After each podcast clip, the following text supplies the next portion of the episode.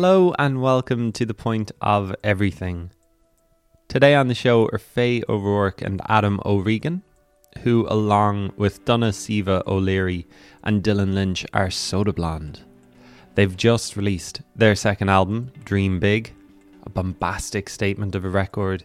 They say it's a mantra, a mission statement from four lifelong friends. It's their promise to themselves and a message to all those who come along for the ride. A reminder that life is precious, fragile, and fleeting, so we might as well dream big and hold nothing back. Lauren Murphy, reviewing the album for the Irish Times, said, Most bands would struggle to pull so many disparate elements and styles together, but it helps that O'Rourke's voice, pliable and multifaceted, provides ballast for each song before it runs away with itself. It's a very good album by a very fine band whose dreams, you imagine, will only continue to get bigger and bolder.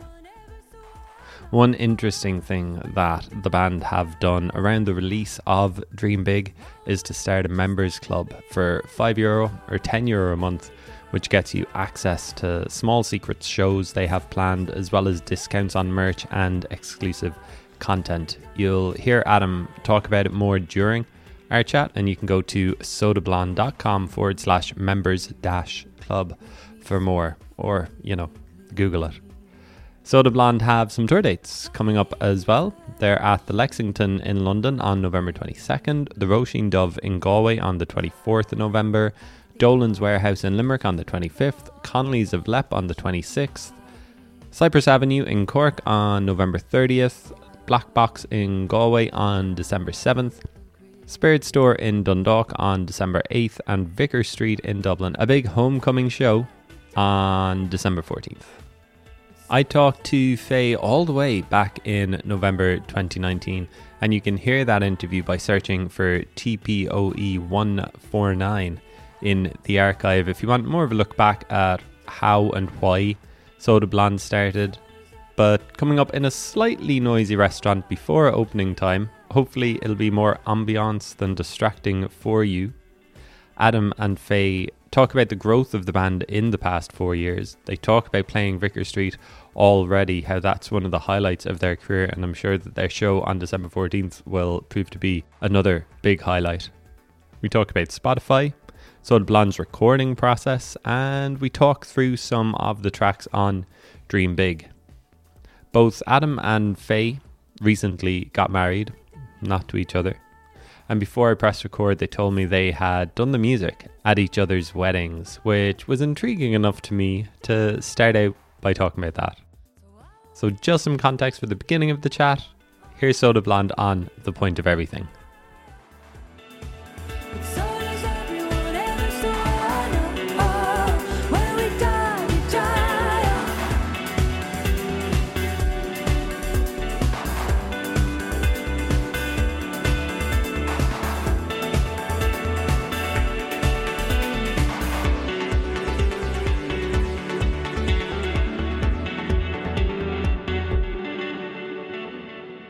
So we were just talking before I pressed record about uh, your separate weddings, and you uh, made some. Uh, you were you were the wedding band at each other's wedding. I was saying that that's where the money is, but Yeah. uh, you're not thinking about that right now. Like three days out from the release of the second Soda Blonde album. Hopefully, no. Right now, we're hoping that the album's gonna gonna gonna keep us from having to do that. But um, but we had a lot of fun. You know, I, I, one of the things I kind of loved about it was that uh, I, I'm not really a musician that that plays. I mean, all I've ever really done is, is play the music that we write. You know, and learning other people's songs is kind of a really good. It's a really good kind of eh, lesson, or you learn a lot about s- songcraft and and and structure and all these interesting things. You know, so I enjoyed that part of it. What were your favorite wedding songs to play? Was was there ABBA medleys? No, actually, we didn't do Oh, ABBA. no we ABBA. did Prince, Mm-hmm. Uh, Fleetwood Mac. What else Yeah, did we do? we did- Blondie. We did Blondie, a bit of Queen, we did a bit of Bur- Earth, Wind and Fire. You know, have to do September All the classics. and all the classics, and then we ended with probably the best version ever of um, Time of your time, life. time, time of my life. Yeah, Time of your life. Time of my life. Time of my life. Yeah, sorry. Uh, the time of my Oh yeah, yeah. life. Dirty Dancing. That's the Yeah, one. yeah. yeah, yeah. yeah. Yeah. Okay, great, great. Um, I talked I talked to uh, you, Faye, about four years ago, just Yeah, before the release of uh, the debut or just after the release of the debut Soda Blonde EP. I was going to ask what the highlight of the past four years has been. I presume it's go- you're going to say your weddings, personally. Oh but gosh, m- no! You know what? It's funny. The wedding thing. People seem to think you love talking about your wedding, but I'm just like, let it be gone. it was so stressful. was it? Yeah. I know it was good. It was fun. But uh, highlights of the last four years. I mean, since we last talked, I mean, uh, that's a whole like your whole career really to date. I think Vicar Street. I'd Yeah, say Vicar you know Street, being able yeah. to fill that venue again, having filled it as you know the previous iteration, um, that was a huge moment, and I feel like we defied expectation in We some did. way. We did. We overcame the odds. Yeah. Yeah, for me, I'd say making this new album has been has been uh, it, it, it's been the most fun um, we've ever had making an album, and I think that's a testament to how much we've kind of overcome to get together because we kind of trust each other so much now, and so the the creative experience is just so fluid. yeah. You know. It, I, actually, that's probably going to be one of the highlights of my life. I'd say making this. yeah. this Making co- this album. I Yeah. think so. Yeah. Bands always say it's so stressful. No, I find the releasing stuff more stressful. The making stuff is just where the, the, the joy is, you know, Yeah. and, and it's- it's so liberating and, and everything. And like Adam said, we definitely come to a point where we were just so open with each other in terms of sharing ideas and, you know, it's a it's a very safe space and I think maybe that's not true for for a lot of bands making music. It can be a really stressful experience whereas we we kind of filmed a little bit in the studio and uh uh, we had one argument, and in my mind, it was this kind of like huge explosive moment, and it was going to make great, you know, documentary footage uh, for whatever, um, you know, down the line. And it's just so we're so amicable with each other. Like it's such a shit argument to Yeah. listen back to because it's just you know Nobody wants to hear that. Probably they probably want to think that we're throwing chairs at each other and and we do, which We is not do. when we're making albums. Just not we're making albums. Me and yeah. Adam like to war over WhatsApp. But when yeah, it's all harmonious when the album process Yeah. is happening. Yeah, it's What was the argument about? Can you remember? Was oh, it it's always every. Oh, we always argue. Yeah. No, well, know, no, we in the studio we're talking about is um uh well there was I think there was two stressful moments. One was is a song on the album called Boys, and Faye had written it, and as we often do, we kind of completely changed it and sped it up, and so when it came time to record oh, yeah. Her voice, it, it, it was just uh, it was un- in an inhuman tempo for her to kind of get these syllables out, and so that was a bit stressful. And she was there going, like, you know, and we were like, just keep going, and that Yeah, was a that bit was that was a bit stressful. Yeah. Um, and then the other one was um, we had written a song.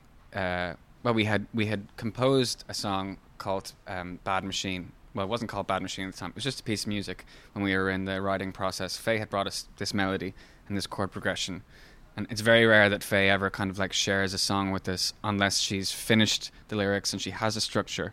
I like to feel like there's a conclusion reached before Yeah. I'm sort of happy with sharing it. Yeah, and so she reluctantly shared this little melodic idea with us, and, and very quickly it took fire, and we created this big mammoth electro rock kind of song, and uh, that's kind of it's it's not a very nice place to be as a as a songwriter or as a lyricist to have a fully Mm. produced, fully realized piece of music. It's quite intimidating, you know, because then you have to find the emotion in the music, and it's just a little bit of more of an elusive thing.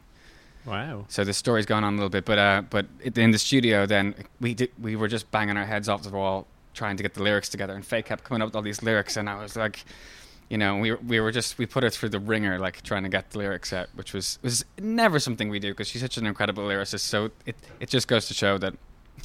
I don't know what it goes to show. Don't It's, it's Don't bring of, on- you know no, but it is kind of like you know songs do take on their own journey, I suppose. And Yeah. this was just a particularly arduous one. But I would wake up, you know, in the middle of the night in cold sweats, being like, "This fucking song is just haunting me." For weeks, you know, we actually took a break, uh, didn't we? We took a break from. We finished it. We wrapped everything up, and that was the one kind of detail we needed to finish. And yeah, it was really um, unpleasant. Uh, so I don't know if I'd do it again. But we got it there. I mean, We the did, results. yeah. But I mean, it doesn't really matter, I suppose, what the process Well, is. I mean, no, I, I mean, we collaborated. That was the thing, and we've done Yeah. that before. Like some of our kind of better songs, I feel, have been, you know, the two of us collaborating. Yeah. So, yeah, like in the heat of the night, that was that was. yeah, definitely, yeah, yeah. It was fun, you know. It's it's it's a very it's a very um, vulnerable thing to kind of to write lyrics with another person because you have to kind of justify their meaning. You know, if you're if you're writing in an insular way in your own bedroom, you know, it's it's your own poetic license to express yourself in any Mm. sort of way. But when you're trying to write with another person, Well, yeah, kind you're really good at that because I kind of just go with whatever subconscious things there, and you you were able to kind of go through everything. And yeah, but I'm envious. I'm envious of you in that way. I am because like because I feel like it's it's that sub. I'm too conscious. Like I'm I'm too trying to like, well, why does this make sense or why does this whatever and. You know, it's not always conducive to the most like sometimes as well, you'll be like, "Did you say this?" And it won't be that, and I'll be like, "Yep, yeah, that's what I said. Yeah, that's true. that's that's actually a better lyric. Yeah, Yeah. that's fine." You said the the Vicar Street show was one of the highlights. Was that almost the full stop to the first album, the first like iteration of Soda Blonde, and then it was like right album number two now. Yeah, correct. It was. Yeah. Um, we we played a few new songs at that last Vicar Street, um, and and then I, had we recorded the album by that? No. we hadn't. No, we hadn't. No, we were no. just going in. It's kind of weird. The timeline's a little bit um, Bit askew hazy, because yeah. of you know we didn't get to tour on the the first record when it was released. So yeah, it was kind of like a delayed, a delayed tour, I guess, wasn't Yeah. it? yeah. That sorry, actually, I'm messing up my timeline completely. It was the full whole following year that we made the album. that that we did Vicar Street after the release. Yeah, that's right. yeah, right. wow. That's right. I'm mad. thinking Vi- Vicar Street was November 2022, Yes. wasn't it? Yeah, yeah. December, which is I think, mad. was it? Yeah. December, yeah, December, yeah. yeah. And so when was the album record? Uh, the new album recorded? That's July- following summer. Ju- yeah, June or July. Um, that summer. Following Oh, summer. okay, Yeah. And so it was a relatively easy recording process by the sounds of it. You were just like, I mean, you guys have been making music together now for well over 10 years, maybe even closer to 15 years or Probably something. actually. So, so it's like that thing that you say, it's almost innate yeah, in a yeah, way. Yeah, yeah, yeah. I mean, there's a lot of reasons why it was easy uh, and enjoyable, but I mean, one of them I have to say was um, was going into a studio together. You know, because the last album, you know, we did it in a very sort of um, we did on a shoestring budget in our various houses and and in our various kitchens and stuff, and you know, got to a point. Was at a point where we had to record every individual drum separately, so we could get the sound we needed and then stitch it together in the mix. Which I mean, we're really happy with the result, but it takes a little bit of the kind of musicality and the human feel out of it. And so this time we decided to go into a studio and set up and play together. And I kind of feel like that playability, you can hear it, you know, you can hear that we're having fun. And there's so many kind of moments of magic that only really could have happened in that sort of scenario, you know? Mm. So that was lovely. Yeah, it's great to to play in a like a live room Yeah. with a live sound and one of the songs is actually I think we had contemplated leaving it as a demo. It's the last song on the on the album. It's called Going Out. And it was like it was just a jam. I think I had a rough because when I go, I was looking back through demos, I did have sort of a rough chord progression and a section for it, which was totally abandoned. Uh, yeah, so it was kind of funny. It was a jam that was totally improvised, and like all the lyrics came in one one go, which is just which kind of made me feel better about the the issue with Bad Machine because Yeah, it yeah. restored my faith actually because you know it was just a subconscious kind of stream of thought that was kind You're of perfect. Channeling the, the heavens or something, yeah. do, uh, do you enjoy like still writing the lyrics and stuff? Did you feel particularly like inspired by it? Did you have loads of lyrics ready to go as No, well over no. the past couple of years? No, that's I don't work like that. I, I Oh, don't okay. collect like reams of words ever. I respond to music always. Like my poetry, I'd say is abysmal. I, I haven't really ever tried, but uh, I um yeah, I've just always kind of been taken to those places by kind of progressions, chord progressions, and melodies and things like that. Um, so Okay. yeah, And so musically, Adam, are you kind of the main driver behind what the sound is? No, no, I couldn't. I wouldn't say that necessarily. Um, but but you know, we, we, it's a, as I said before, like it's a very collaborative process. We trust each other all so much, so much, and because we've been through so much together. I mean, everyone's got their everyone's got their individual taste profile, which is kind of very different as well. So, so it makes for a really, yeah, a really kind of collaborative and kind of open space, and you know, um, no one really wears, or rather, everyone wears kind of different hats at different moments in this band. You know, you know, th- th- we on the album sleeve we say guitarist and drummer and bass player, but really, you know, we all share those roles, you know, at any given moment, and and an- anyone can kind of throw out like, why don't you play this or play this or play this, and yeah, so there's no one way of doing anything. Um, Was there a general idea for the album, like maybe musically? I guess, like, did you do you kind of like look at what worked, what didn't work the first time around? You said that you wanted to record kind of more of a live sound? Oh, I think that that came with just being in that great studio. I think we had discussed definitely wanting to do something that was a bit more broad-shouldered as and uh, just kind of guitar heavy, you know, because it was just a sound that you know maybe we hadn't leaned so much into on the first record. So naturally, you're going to want to go in in a different direction. Um, so yeah, I don't know. Like it's, there, there was some sort of maybe like foundational weird trippy kind of sounds that I had been messing around with, you know, at home, and also sort of written kind of towards the end of, of lockdown. So I was very sick of sort of emotionally mining and writing these ballads that were like piano ballads or guitar ballads. I was sort of like wanted to kind of be more experimental and respond to that. And then, as Adam said, like, you know, these things get pulled completely apart and, you know, stitched together again. But I think like there was sort of a freedom in in that for me. I was much more or less inhibited than I ever have been in terms of writing. Um, and I was sending Adam kind of like, you know, things that were like a minute and a half and, you know, weren't fully fleshed out. So I guess it allowed for for something kind of more expansive to kind of come from it, you know. Have you always enjoyed like the making of albums? I think this is your fourth, Fourth like yeah. album that you've that you've actually made. Have you always kind of enjoyed the the process of creating an album? I think it's becoming my favorite part of it Yeah. for sure. But yeah. but I, but I don't think I could say. I mean, yes, but like it's got better and better. So definitely, um, you know, when I look back on the process of making the first album compared to making this album, it's like, whoa, that really is not how an album should be made. You know, it's like there's just such an openness. Now, I will say that's that comes down to what we've learned and you know we've we've become producers you know we weren't producers at the time when we've made our first album and maybe we got a bit better at the second album and now we're, we've learned so much now that, that Are you talking about Little Green Cars? yeah Oh, sorry. If you should can- probably sorry, stick- yeah, yeah, yeah. Well, 'cause I just because like, what? Our first album's great. Well, yeah, just because, uh, as- yeah, as it is our technically our fourth our fourth time making an album together. Yeah, sure. Yeah, but, sorry, I hear but, what you're saying. But um, Yeah, how do you mean it shouldn't have been made that way?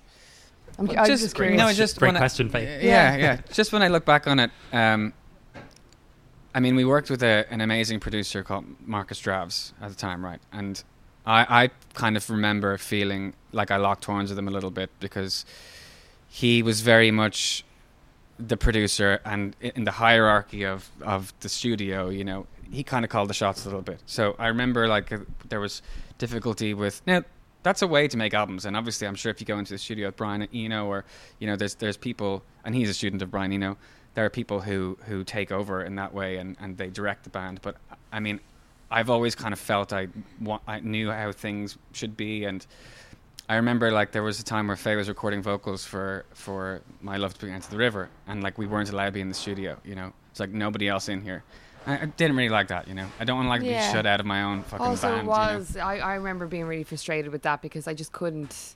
The pressure, it was like this sort of surmounting kind of pressure. And I remember like just doing 70, 80 takes and like hearing them back and being like, this is just not. yeah And also, we were working off the demos that you had produced right as a 17 year old like it wasn't like he came in and rearranged any of the music we really were like kind of kind of beat for beat going from those demos so i suppose kind yeah of frustrating to be locked out of that when you're like sure well I mean integral part of the yeah, whole yeah. thing. We can't we, like we can't knock him too much. He did like he was responsible for I would say the entire production of of uh, the John Wayne. Like he definitely took Yeah, that in a yeah, direction, and, absolutely. and and Kitchen Floor he, he did a good job on as well. yeah for sure no i mean it's an interesting no, no, no, no, no. I won't say it. Where did you record this uh, album, by the way? The new Soda Blonde album? uh, black mountain studios in dundalk yeah with an absolutely wonderful man named peter baldwin he's just He's our engineer. Yeah, it's the light of our lives. He's Yeah. very, very, yeah, just a great guy. Great. Um, I, I think I'd always like to sort of have it around. Yeah, totally. Yeah. if I could. Uh, independence always seems like it's been an important thing. I think that we talked about that, Faye, before as a band. It sounds like maybe those things which Adam was just talking about might feed into this idea of wanting more control Mm. over the band. Did you have like offers for this album? Were you like tempted by any record industry stuff, or were you like, no, no, we still want the control? I think if the right offer came along, it would be something to consider. But I guess it would have to be something pretty phenomenal for us to relinquish the rights to our music. You know, um, it's just the landscape is so different now, and we've obviously you know, we're trying to sort of be innovators. I think um, in how people are buying music. We've just started a members club. Um, Adam painstakingly set, went through back and forth with us trying to get it going, and it, it's great. And it's it's you know like you would talk about podcasts. Like there's you know there's a paywall for anything that you want to listen to and why should you know we've put eight, eight thousands of euro into you know music videos and it's very hard to sort of get a return and while i'm saying this i don't want to be overly negative and point the finger and and kind of um yeah i don't want to be too too down on on everything but i just do think it's time that there's a renaissance and that people you know connect with the music like they used to and feel like they have an ownership of the music and that they're a part of something and that they're a part of a movement and that, that they're a part of a scene and um and our fans are definitely uh interested in that avenue you know but you know if, if somebody wants to offer me 1.5 mil then i'm not going to say no. right, Ding, right, right, right. Yeah, yeah.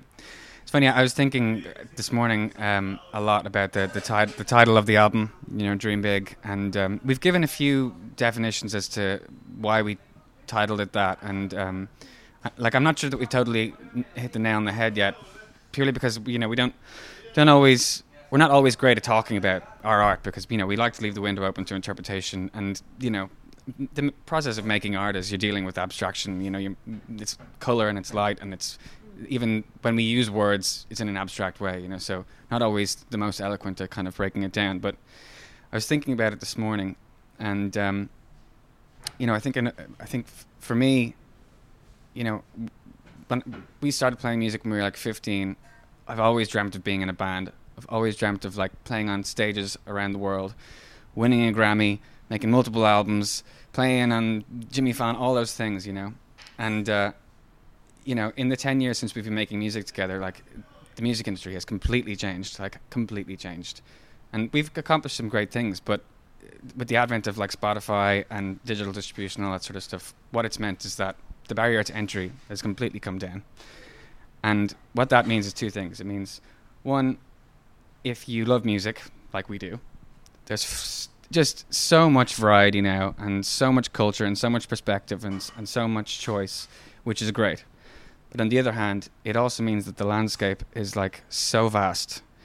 And there are there are 100,000 songs being uploaded to Spotify every single day. That's 100,000 artists with the same dream that we have you know the same ambition.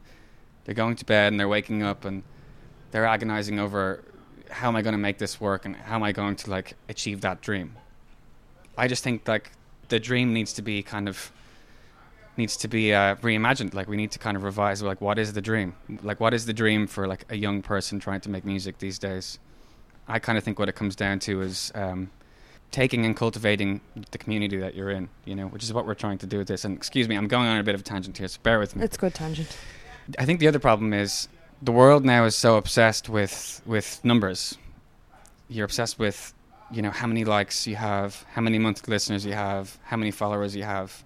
And what that's really poisonous for is that it creates this comparative thing in your mind. So you might have like 30,000 monthly listeners, but then you look at Johnny and the Rockets and they have like 40,000 monthly listeners and you're going like why don't I, what are we not doing? Like why why am I not am I not good enough for what are we not putting out to make us that you know and it's nothing to do with that really you know it's just it's it's impossible to kind of connect with that sort of number thing you know but like 30,000 people listening to your music every single day if you put 30,000 people in a field that is a fucking lot of people but you can't really feel that you know when you're it, it, you can't connect with that idea in your mind when you're looking at Spotify numbers Mm. but on, on the other hand, if you played in a small room full of 100 people, you would feel on top of the world. And we do feel on top of the world in, in any scenario like that, you know. You feel enriched, you feel like a megastar. But yet 40,000 monthly listeners or 30,000 monthly listeners feels doesn't feel right, you know. And so it's about trying to make that human connection and reconnect with your fans in a tangible way. And so that's what we're trying to do with this members club. And we feel that like it's a way that every band should kind of move forward. You know, I think it would change the, the industry. If everyone had a two euro a month, one euro a month subscription, takes the power back, takes the value back, and um, that's my tangent over. yeah. is is that kind of what you were thinking as well? Just like we're putting all all this stuff out. We put like hours and thousands of euro into it, and yet we're not kind of seeing a return. This is like a small bit of a return in a way, but also you are doing it for the, you know, it's called the members club. It's for the fans as well, is it? Yeah, I mean, like I'd be lying if I said like you we would like to broaden our kind of horizons in terms of what we can actually afford to keep making. Yeah. because it comes down to wanting to make more stuff. And if we make a music video and like we can't really make anything that's not you know a certain Yeah. quality.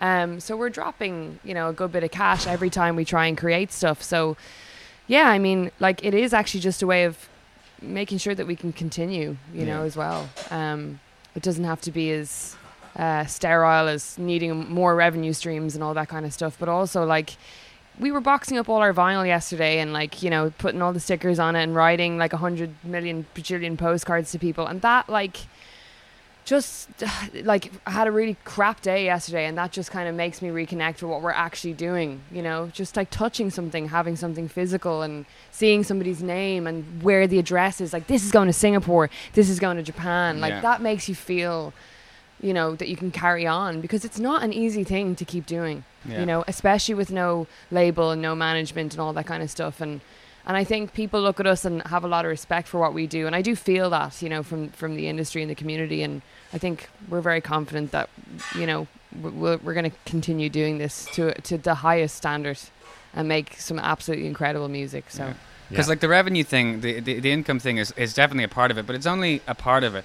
To me, it's it's actually more of a it's more of a value thing. It's like Mm. value on art and value on human connection. You know, it's like as Faye said when we were boxing up all the vinyls last night, seeing all the names.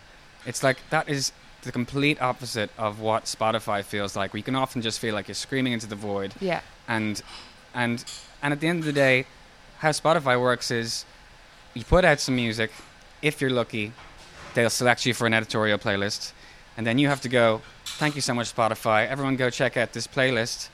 And they just it, so you direct everyone to spotify and spotify just direct everyone elsewhere because you know nobody nobody finds a band really through spotify they, it's about songs and you skip onto this Yeah. next song and I, I will say it does make me sick seeing that people just, you know, on their knees thanking Spotify for maybe an automated playlist, you know, they're Yeah. thrown into it. I don't even know if there's real people editing these playlists or if it's just a, an AI thing now, you know.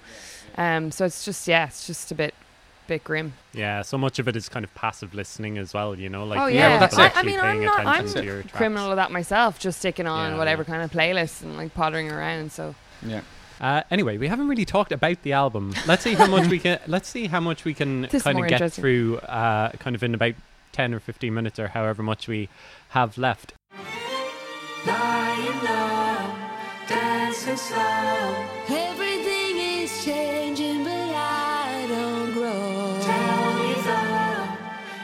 you know. Never mind, I have a midnight show.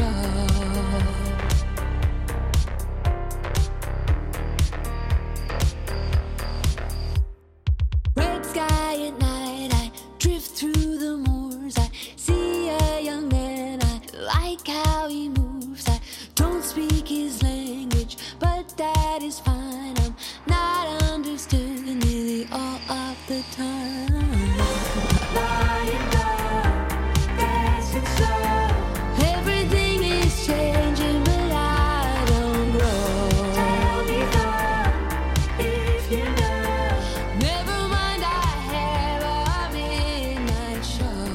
Is it almost like a meta commentary? I was thinking of the the first line on the album that you sing, Faye. Everything is changing, but I don't grow. Never mind, I have a midnight show.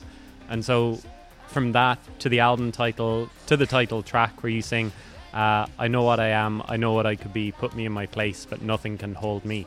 Is it all kind of a meta commentary on the music industry? This is my very small thesis that I'm putting Uh, together you- about the you're album Not, at you're the moment. absolutely not wrong. Like particularly with Midnight Show, that was something where I was coming from that sort of place of examining the industry and questioning whether to submit to it or not. Because that is always the thing. You kind of have that voice in your head going, "Should I just give up and?" Become an Instagram influencer and do that and submit myself to the prostitution of everything and and as I said, like a lot of the stuff when I'm sitting down to write, write it is starting from a subconscious place. Like particularly with Dream Big, for me, I was kind of commenting on like just the cultural situation. You know, it wasn't just about the music business. It was kind of talking about, um, to me, like to dream big was kind of just the just the very simple idea of having a roof over your head, which seems like next to impossible for anyone of my generation. You know, like I have two friends out of like you know 150 with houses, and I'm married and I live with two other people. You know, in the middle of town, and just that, just yeah, just I don't know. It was just kind of a, a broad commentary on on the what was what was in the atmosphere, I suppose.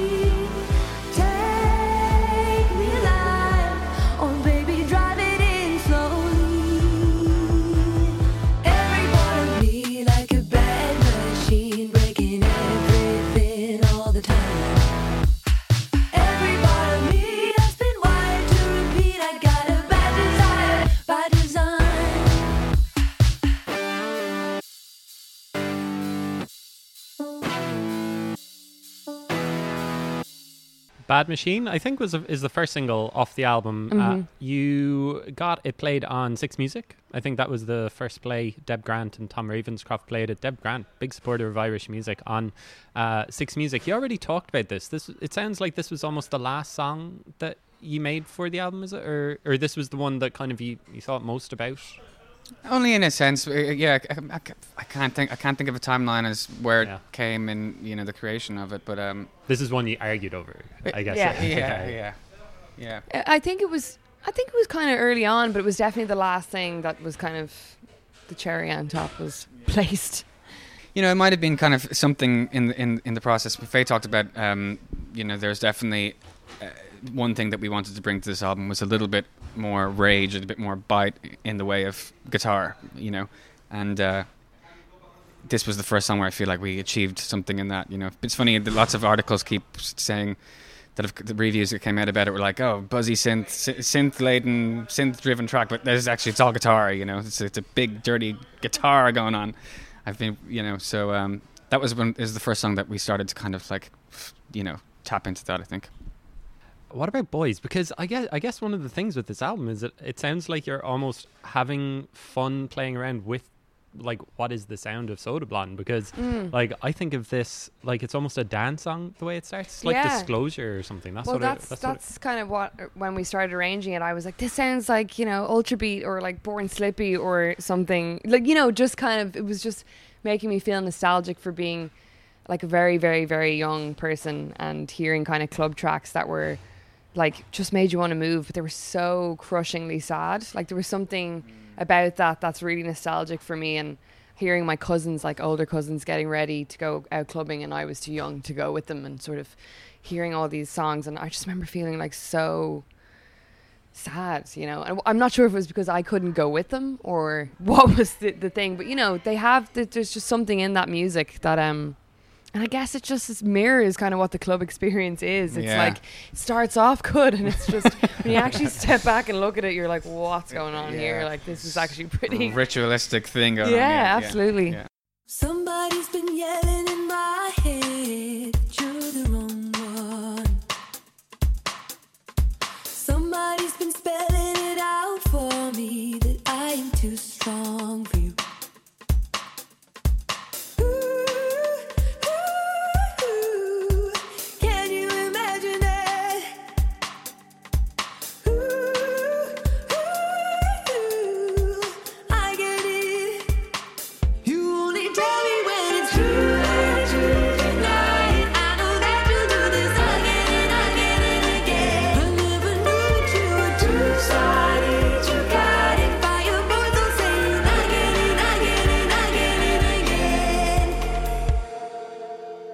think I hope we always kind of sound like we're figuring out, you know, what we're what we what our whole sound is because I, I I don't think I'd ever like to be, be beholden to kind of one sonic scape Yeah. soundscape.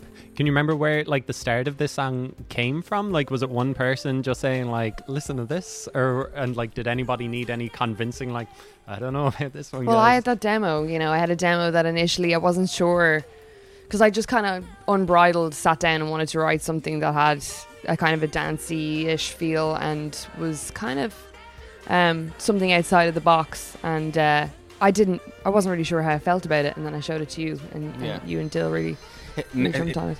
I, can't think of an instance ever where Faye's brought a song into us and we've been like, no, that's not good. You know, it's that it doesn't really ever happen like that. But um, but no, she, she it was actually was this was it ever COVID? It was over COVID in the hotel. Yeah. So I was I was caretaking for a hotel on the corner here called Kelly's Hotel during COVID, very shining, which is apt here because the carpet shining vibes.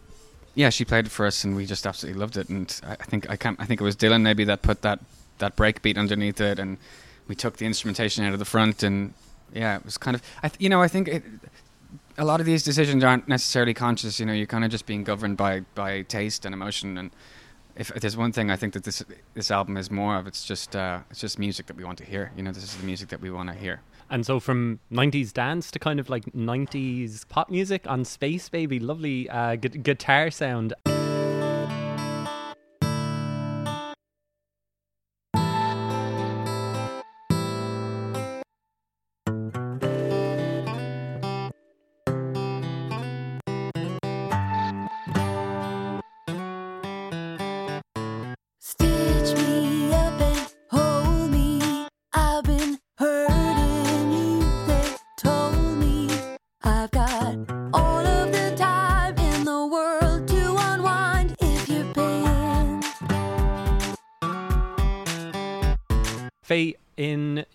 Interview in the Irish Times at the weekend, you kind of talked about maybe giving away a lot in the lyrics and maybe like the effect of that on family and stuff. But is that kind of like the only way that you know lyrically that you have to put yourself in the song? I feel like Space Baby is one of the tracks where you're kind of putting yourself out there. Yeah, I mean, I don't know if it's the only way that I know. I kind of, like Adam said, it's not something that's too conscious. I kind of just sit down and and do what I do. Uh, that was kind of one of the songs that was very openly about parts of my relationship. Um, my husband's always very frustrated because he's like, "Why don't you write anything nice about uh, about our relationship?" You know, and I'm like, "No one wants to hear that." Um, but yeah, I don't know. I mean, I, sometimes if I'm hitting a wall, I might draw inspiration from kind of other styles of lyrics or certain like certain poetry, and there's there's certain people that I kind of go back to. But I, it always ends up coming out sounding like something I would write. I think. The end of the day, you know. We're going to skip a couple of songs, but they're no less good than, than what, what we are going to talk about. Um, why Die for Danzig? I'm not enough of a history buff to know that. I, I was thinking at first you were talking about the band, obviously not talking about the band Danzig, some, uh, some talking about uh, something much more um, historical and impactful. Is there a history buff in the band who is like talking about like World War One? Well, I, you know, do love history. I'm certainly not going to sit here and, and give a history lecture. That's not what, you know, the song is supposed to do either. It was just kind of capturing this feeling that I felt um, was kind of mirrored um, and kind of in the zeitgeist for me now, which was sort of like people not really understanding what they're upset about, you know, or kind of having enough context to justify their rage. That's not to say that I don't, um, th- that everybody feels that way, but it was just something that I felt was mirrored online. You know, there's sort of this very, people have a tendency, I think, to, to, to kind of jump on a bandwagon sometimes and kind of, in a very primitive way, get something and, and feel relief from being angry and expressing rage. You know, um, I don't think we've come very far. Really, it's it's a it's a super primitive thing, and think it applies to like lots of things regarding politics at the moment. But in terms of history, you know, that was I had heard Zelensky kind of saying, "Why die for Danzig?" and you know, that was an article that was written in the First World War by a French journalist, and it was essentially saying, "Why would we send in troops, you know, to to Danzig? Like, why die for Danzig? It's it's it's one place where obviously we know uh, it kicked off. We had World War, you know." Yeah, it just it was just interesting when he said that. It just kind of struck a chord with me, and it was it was kind of like, where do we all lie on stand on this line? Sorry, Yeah. I'm I'm cutting my brains like working really fast now. I don't Well, know no, that that's interesting. Like in contrast to like the personal writing and putting yourself out there, this is like almost the exact opposite of that in a way, is it? Yeah, I think it was. I was also kind of just very inspired by Sinead O'Connor and, and sort of thinking about how you know she, she was so able to talk about her own rage, and she I'm, I'm so different from her. You know, I'm always coming at it from sort of a more guarded point of view, and I wish that I maybe had more passion um, and more belief because I struggle with that. I kind of like again will go kind of to history and look back on things, and I guess I'm leaning into the way I was brought up, which was to kind of just I don't know, to I think leave emotion out of things, political things sometimes, you know. I think that's what gets people into trouble.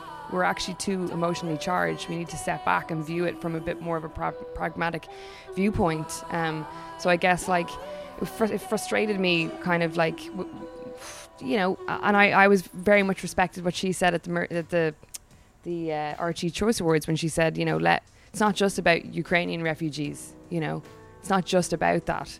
And yeah, and it just it just struck me, you know, I, I'd kind of had arguments with people about not arguments, I just kind of questioned them on it, you know, and they were kind of unable to answer me in a way that made any sense to me, you know, like you're going to relate to something that you you see as more familiar, and also like I have family members with multiple different views on things that I argue with all the time, like in terms of you know uh, being frustrated that they can't get work or they can't get this or they can't get the other, and it's I- it's a socioeconomic thing, and I don't know. I'm rambling here. No, yeah. I'm rambling.